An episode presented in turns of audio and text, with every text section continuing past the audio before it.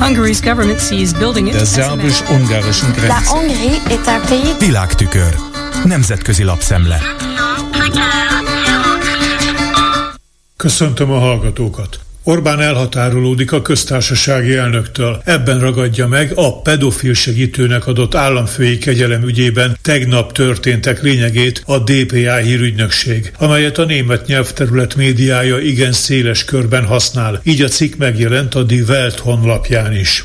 Magyarország jobboldali populista miniszterelnöke az alkotmánymódosítási javaslat bejelentésével először bírálta, ha csak közvetve is, Novák Katalint. Az államfőre gyakorolt nyomás fokozásához járul hozzá az a közvéleménykutatás is, amely azt firtatja, amellett lenne a magyarok többsége, hogy Novák mondjon le, írja a DPA. E szerint a HVG olvasói arról számoltak be a lap szerkesztőségének, hogy telefonon hívták őket egy olyan cégtől, amely korábban már több közvéleménykutatást végzett a Fidesz megbízásából.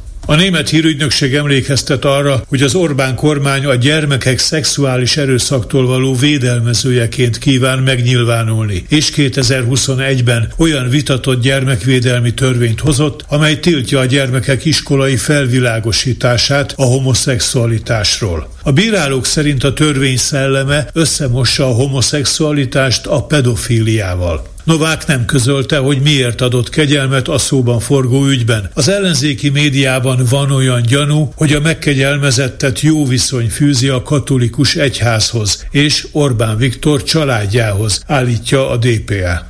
Ugyanerről a témáról írva az APA osztrák hírügynökség kitér arra is, hogy ma pénteken a Momentum Budapesten tiltakozó tüntetést szervez az ügyben. A bécsi médiánál maradva a konzervatív Die Presse Szelényi Zsuzsa vendégkommentárját közli arról, hogy Orbán Viktor kockázatos külpolitikai célt tűzött ki maga elé. A transatlanti kapcsolathálóban csupán periférikus szerepet játszó közép-európai Magyarországot a globális döntéshozatali folyamatok centrumába akarja helyezni. Cikkében a szerző, aki politikai szakértő, korábbi magyar parlamenti képviselő, megállapítja, hogy európai kormányzati tényezők és diplomaták megkönnyebbülten sóhajtottak fel, amikor Charles Michel, az Európai Tanács elnöke Orbánnal hetekig tartó, szokatlanul kiélezett feszültség elmúltával bejelentette az Ukrajnának szánt 50 milliárd eurós segély megszavazását. A magyar miniszterelnök, írja Szelényi Zsuzsa, régóta bírálja az úgynevezett brüsszeli elitet, de azt, hogy tavaly már drasztikus eszközökkel kezdett nyomást gyakorolni az Európai Bizottságra, az magyarázza, hogy eredménytelennek bizonyultak azok a tárgyalások, amelyek a visszatartott uniós pénzek felszabadítását célozzák.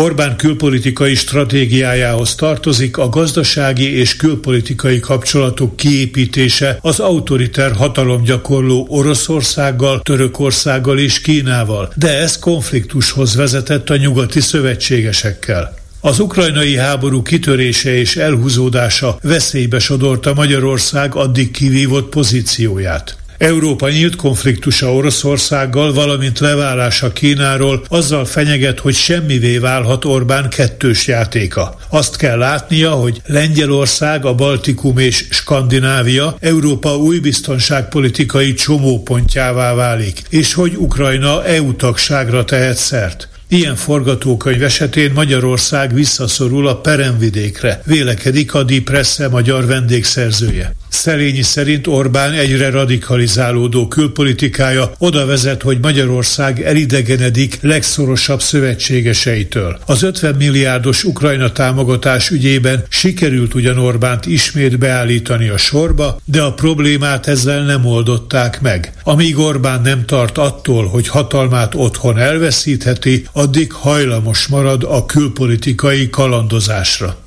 Mindeközben Szlovákiában is zajlanak az események. Mint a Reuters írja, a pozsonyi parlament megszavazta, hogy felszámolják a magas körökben előforduló bűnözés elleni különleges ügyészi szervezetet, és csökkentik a pénzügyi bűncselekmények büntetési tételeit. Robert Fico kormánya azt állítja, hogy a különleges ügyészi hivatal túlkapásokat követett el, és elfogult volt a most kormányra került Smer párttal szemben. A törvényi változtatások tiltakozó megmozdulásokat, illetve az Európai Bizottság részéről aggodalmat váltottak ki. Zuzana Csaputova államfő jelezte, hogy igyekszik megállítani a jogszabályi változtatást. A parlamentben elfogadott törvény értelmében most heteken belül felszámolandó különleges ügyészi hivatal a korrupció felszámolását zászlajukra tűző pártok 2020-as választási győzelme óta több mint száz ügyet nyitott meg működése során az üzleti világ vezetői, bírák, illetve rendőrök ellen. Ficónak is vádakkal kellett szembenéznie, de ezeket azóta ejtették. Ez volt ma a Nemzetközi Média Szemle Kárpáti Jánostól. Köszönöm a figyelmüket!